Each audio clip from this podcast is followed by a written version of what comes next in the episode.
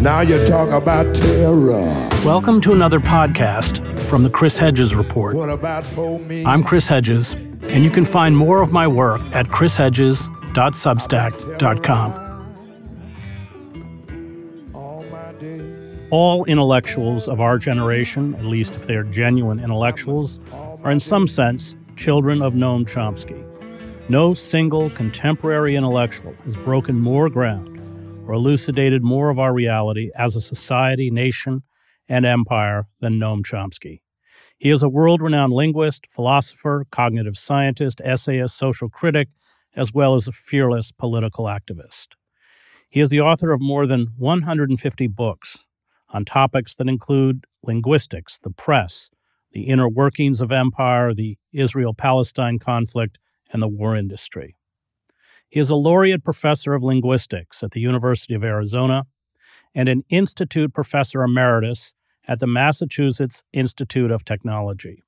His books include Hegemony or Survival, For Reasons of State, American Power and the New Mandarins, Understanding Power, the Chomsky Foucault Debate on Human Nature, on Language, Objectivity, and Liberal Scholarship, The Fateful Triangle, and many others.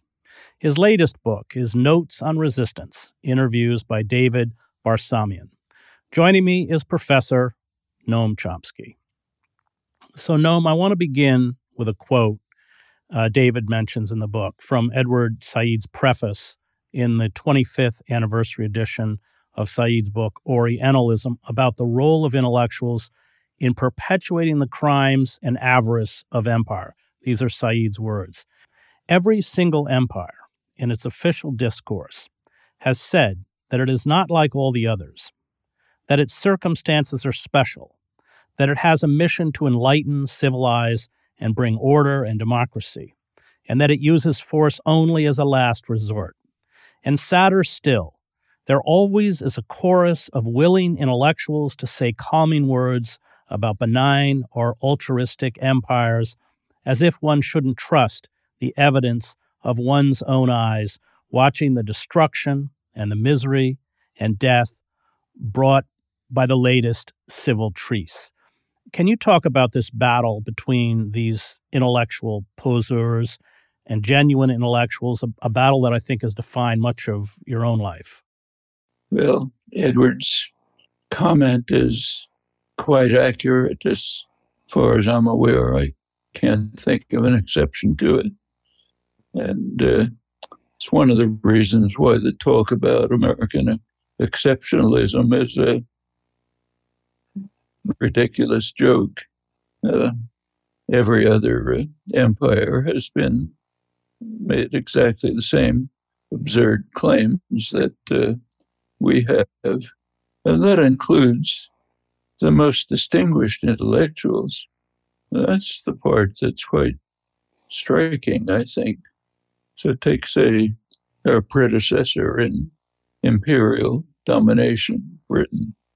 Uh, just now, after a couple of hundred years, there's the bare beginning of reflection, scholarship on the horrendous atrocities that the British Empire carried out for centuries. Actually, there were a few who did recognize it, like Adam Smith near the beginning, uh, who condemned the uh, savage injustice of the British in India at a time when everyone was either not paying attention or lauding it, but overwhelming. But that's a rare exception. And as I say, it's even some of the most distinguished figures. So it's hard to find a modern intellectual who's more uh, uh, who's more worthy of uh, acclaim and respect than John Stuart Mill. Very few can shine his shoes. Take a look at his writings on the British Empire. So in 1859, important year, he wrote an article on intervention, which is even taught in law schools today. And as usual with his writing, careful, judicious. Uh, basically, he says intervention is wrong, but he says there are some exceptions. The exception, surprisingly, is England. England is such an angelic power that it just must intervene, uh, even though others can't understand our nobility, uh, heap obloquy on us, uh, cannot comprehend that our interventions are just for the benefit of the world. When we intervene in India, which is what he was recommending, further expansion of the British Empire in India, it's just for the benefit of the barbarians. And even if others can't understand it, we just then accuse us of all sorts of things. We have to continue. Well, what was particularly interesting about this was not only the content from a highly distinguished figure, but the timing was right after some of the worst atrocities that Britain carried out in India the crushing of what they call the Indian Mutiny, barbaric, vicious uh, attacks. Uh, and uh, Mill, of course, knew all about them. They were discussed in Parliament. He himself was an officer of the East India Company, knew exactly what was going on. And furthermore, he knew that the purpose of the intervention was to expand Britain's narco trafficking empire. Britain at that time was running the biggest narco trafficking empire in history. They needed the opium from India to carry it forward. The purpose was to break into China by violence and deceit and compel the Chinese to accept British manufacturers, which they didn't want, and British domination and control. Mill knew all of this in one part of his mind, but was writing what I just said in another part of his mind. And unfortunately, that's not untypical. In fact, if you look at the, you mentioned genuine intellectuals, they're a very rare species. You take a look at the, the term intellectual came into regular usage in its modern sense at the time of the Dreyfus trial in uh, in France. Uh, there were some writers, artists. Emile Zola was the leading one who did strongly defend Dreyfus against uh, outrageous uh, lie charges that led him to be sent off to a prison island. But they were bitterly attacked by the mainstream of intellectuals, the immortals of the uh, uh, Académie Française uh these uh, writers and artists who dare to criticize our marvelous institutions, the army, the state, and so on. Actually, Emile Zola himself had to flee for his life, flee France. That's the norm.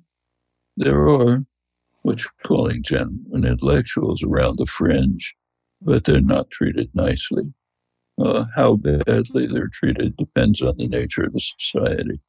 Uh, we can trace this back to classical Greece, when the guy who had to drink the hemlock and uh, commit suicide was the one who was uh, uh, disturbing corrupting the youth of Athens by asking too many questions. Well, that's the pattern through through history. There's a fringe, not treated nicely. So it's it's my perception, and and uh, you were there, that there was more space for independent intellectual thought in academia and the press, uh, you know, public intellectuals, C. Wright Mills, and that this space has closed over time. I mean, your own work is often not included in university syllabi because it's considered too controversial. Would you agree that that space has narrowed? Uh, and if it, if you do agree, why do you think it's happened, and what are the consequences? I'm not sure that it's happened. Actually, we tend to forget what things were like in the past. Now, first of all, there was the whole McCarthyite period, which uh, had a cast a pall over all the academic fields. But if you look back, uh, say, to the 1960s, uh, you could hardly find a, a, Marxist economist, let's say, a finding outstanding economist like Paul Sweezy couldn't get a position. Uh, now you can find the scattering of left economists.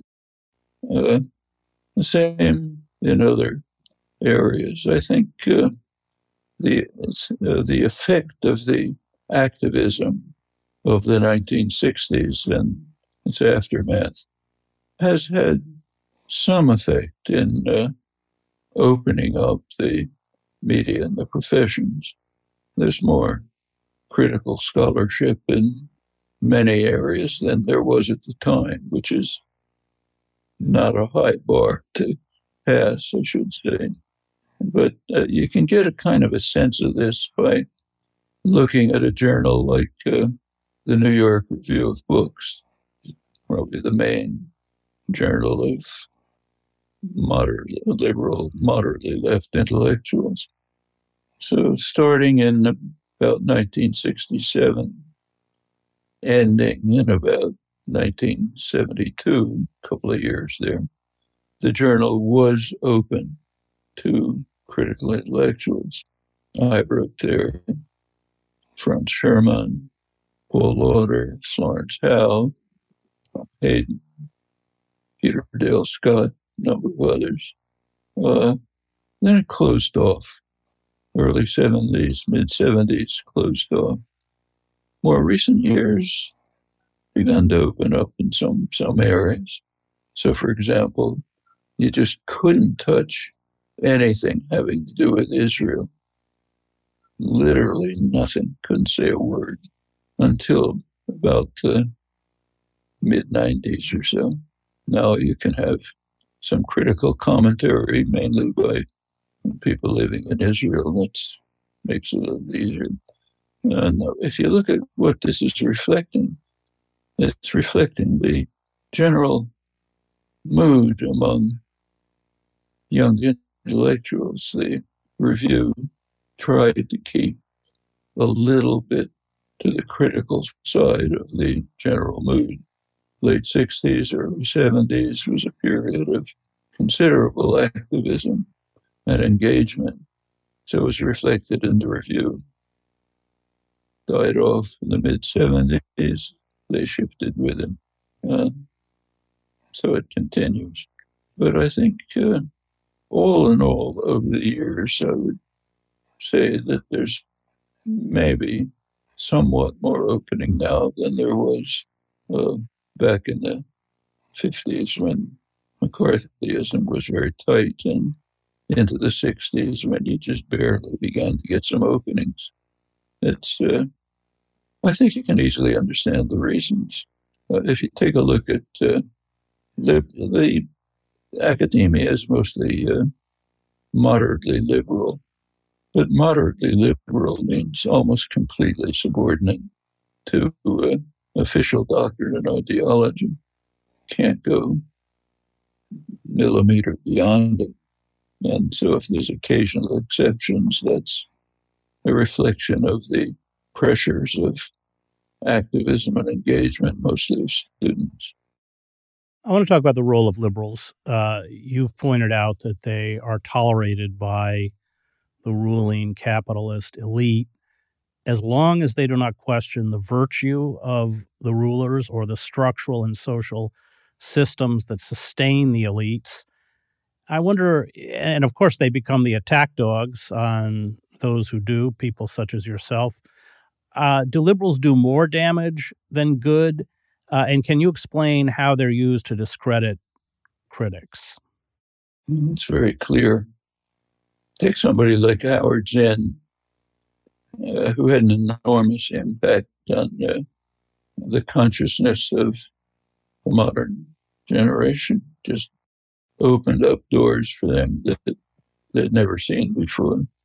He was hated by the liberal intellectuals, bitter attacks on him which is a very good, interesting book by David Detmer called Zinnophobia, who runs through in detail the uh, bitter attacks on Zinn by liberal historians mostly and takes them apart and shows that they're almost total lies and distortions. But what's interesting is about the savagery. They regarded him as a real danger and uh, went after him. Your phrase is accurate, like attack dogs. Uh, uh, didn't affect the his audience of young people, which remained, but it was a severe attack. Uh, others, uh, some of the most outstanding scholars, um, scholarship has to recognize their contributions are still not part of the curriculum. People like uh, Gabriel Kolko, for example, one of the most outstanding scholars of the Cold War period, but you find it pretty hard to find his books. A lot of people crib from his books because he does amazing scholarship, but you're unlikely to find it on a reading list. And that's pretty common. The liberal intellectuals are basically saying, we're the limit of criticism. You don't go a millimeter beyond us. If you do, that's dangerous. The one thing, it affects our standing as the courageous uh, critics. We don't want to be exposed as uh, uh, what's sometimes called stenographers of power, people who basically accept the reigning ideologies and repeat them. We want to be perceived as courageous uh, uh, um, defenders of right and just against power systems uh, you know better than I do because of your long experience, but I have the same impression about the media too. Just to give you an example, and you may recall that uh, after the Tet Offensive, uh, Freedom House launched a huge attack against the media. Uh, two volumes, uh, Peter Braestrup uh, condemning the media for being so anti American that they lost the Vietnam War. They were lying about it, crimes committed by the United States, uh, uh, and so on. Well, I actually went through the two volumes, probably the only person who read them. One volume was documentation, the other was commentary. The commentary was almost total fabrication had almost nothing to do with the documentation.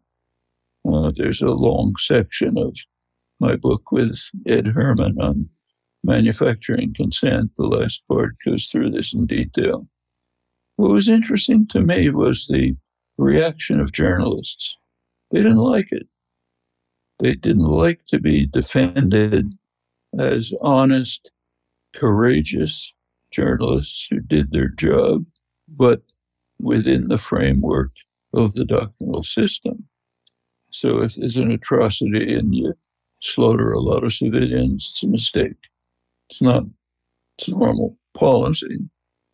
They didn't like to be told you're not uh, you're doing courageous and honorable work, contrary to the lies that are being said about you, but you're caught within a doctrinal framework my impression was they very much disliked it. Got a lot of very little comments on them. Well, I think that, that you can tell much better than I whether that's an accurate perception, but uh, I think it's pretty much true of uh, liberal academic work. And you can you can see it not just in the United States. It takes say England. Take a look at the attack on Jeremy Corbyn. It's very striking. I mean, Jeremy Corbyn was trying to create a Labour Party that would actually be a constituent party with participation of its constituents and a party that would answer to their needs. The whole establishment came down on him like a ton of bricks, led by its left liberal component, like the Guardian, they hated this, concocted all kind of uh, fanciful tales about anti-Semitism. A couple of this was just recently exposed, not in England, by Al Jazeera, in a, a detailed study of uh, documents that came out of the Labour Party, barely discussed in England. A couple of words. They don't want to hear it. But here's, and he was actually virtually kicked out of the Labour Party on totally fraudulent charges, but mainly because of this effort to undermine establishment liberalism by creating a genuine popular left party with participation. They don't want that. Well, that's kind of similar to what we see here. You're referring to the Al Jazeera report, the Labor Files, which is really brilliant. And of course, I think shames the British media because that should have been their job. I want to ask whether you, with a motivation for these liberals, these figures in the media, in academia, do you think it's just craven careerism? It's that, but I think it's it's just it's a lot easier to accept and conform than to attack power for obvious reasons. So it's just easy to fall into it. If you're in, It starts when you're a student. You get signals saying, you know, don't do this. I mean, you get it in the media. I'm sure you've seen it.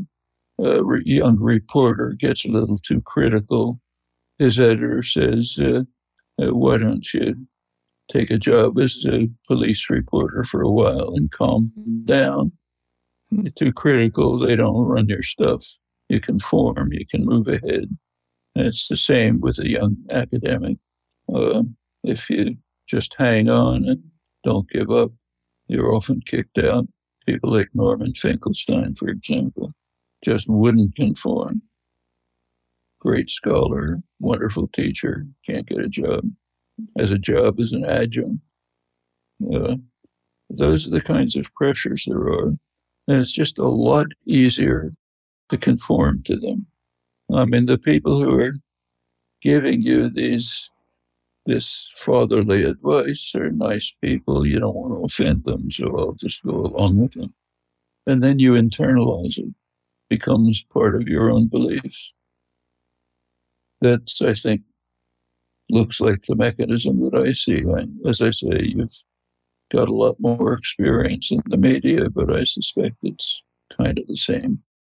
Well, you were unofficially blacklisted in the New York Times. I remember the executive editor, Bill Keller, at one point in a conversation with him using your name as a with, as a kind of derogatory slur against people in the newsroom who might admire your work. I doubt he's ever read a word you wrote. Uh, I, I want to talk about, uh, and you've uh, been very good on this. like that, I'm pr- maybe the only person with the honor of being uh, informed by NPR, the liberal radio station, that I'm the one person they'll never allow to be interviewed. Right. I want to talk about, and you've been very good. I lived, of course, as you know, overseas for 20 years, and I'm acutely aware that the way most of the world perceives us is uh, not how we perceive ourselves. And of course, the danger is that so much of uh, foreign policy and our relationship to the rest of the world is founded on these false perceptions. I, I wondered if you could talk about how this works and why it's dangerous. It's interesting. It's quite true. Uh, we see it right now, for example. Um, just give you a couple of examples right this minute. Uh, take a look at uh, the current issue of Foreign Affairs, main establishment journal. Pretty liberal, pretty open by media standards. Has a major article by two leading figures, Fiona Hill, Angela Stent, on the Iraq uh, Ukraine war, of course, bitterly condemning Putin as the worst person since Hitler and so on. But it also has a big attack on the global south, says that they don't understand how noble we are. They refuse to go along with us. What's wrong with them? And then comes an interesting line. Says they even sink so low that they dare to compare the Russian invasion of Ukraine with U.S. intervention in Iraq and Vietnam. I mean, anybody in the global south would be fall off their chairs when they hear that. Yeah, it's true. They don't. It doesn't compare because it's absolutely nothing like them. Vietnam. I mean, it's the worst atrocity since the Second World War. Iraq, uh, violent, uh, murderous inter- uh, uh, intervention was no justification whatsoever. Wreckage, all of consequence all over. But how how come they can't see that this these were just maybe mistakes? Uh, but uh, um, when Russia does it, it's the most horrible crime since uh, the Holocaust. Well, that's one. Let me give you another example. Uh, there's a lot of euphoria and commentary claiming that India has finally broken with uh, Russia and that uh, Prime Minister Modi condemned uh, uh, Putin at a meeting in where they had in Samarkand. And the criticism, it's based on half a dozen words. Uh, they did have a conversation in which Modi began by saying, uh, War is not the way. We should look for peace. That's the part that's quoted. I took the trouble of looking up his talk on the Indian government website. It's a love letter to Putin saying, War is not the way. We should work together for peace. Our relations are very warm, as they've always been. We honor and respect you. We're going to work with you forever, and so on. All of that got cut out. Now, this has been noticed by distinguished Indian commentators, but it's the way news gets filtered through, so we can't even see what other people think of us. Now, this happens all the time. Uh, there was a Gallup poll a couple of years ago, which international Gallup poll, which asked the question, which country is the greatest threat to world peace? Uh, it, nobody else was even close. The United States way on top, way below, far below was Pakistan, probably inflated by the Indian vote. Uh, Iran, China, the rest of them not even mentioned, barely even mentioned. Well, it wasn't recorded in the United States. You know, record things like that. So, yeah, we don't know what other people think of this. Why is this important? Well, we go our own way. We're exceptional. We're right. If somebody in the rest of the world doesn't like it, there's something wrong with them but mostly we don't even hear about it. It's just, uh, of course, everybody supports us because we're so obviously right. Uh, that's how you go on from atrocity to atrocity. That was part one of my interview with Professor Noam Chomsky. His new book is Notes on Resistance Interviews by David Barsamian. I want to thank the Real News Network and its production team Cameron Granadino, Adam Coley, Dwayne Gladden, and Kayla Rivera. You can find me at chrishedges.substack.com.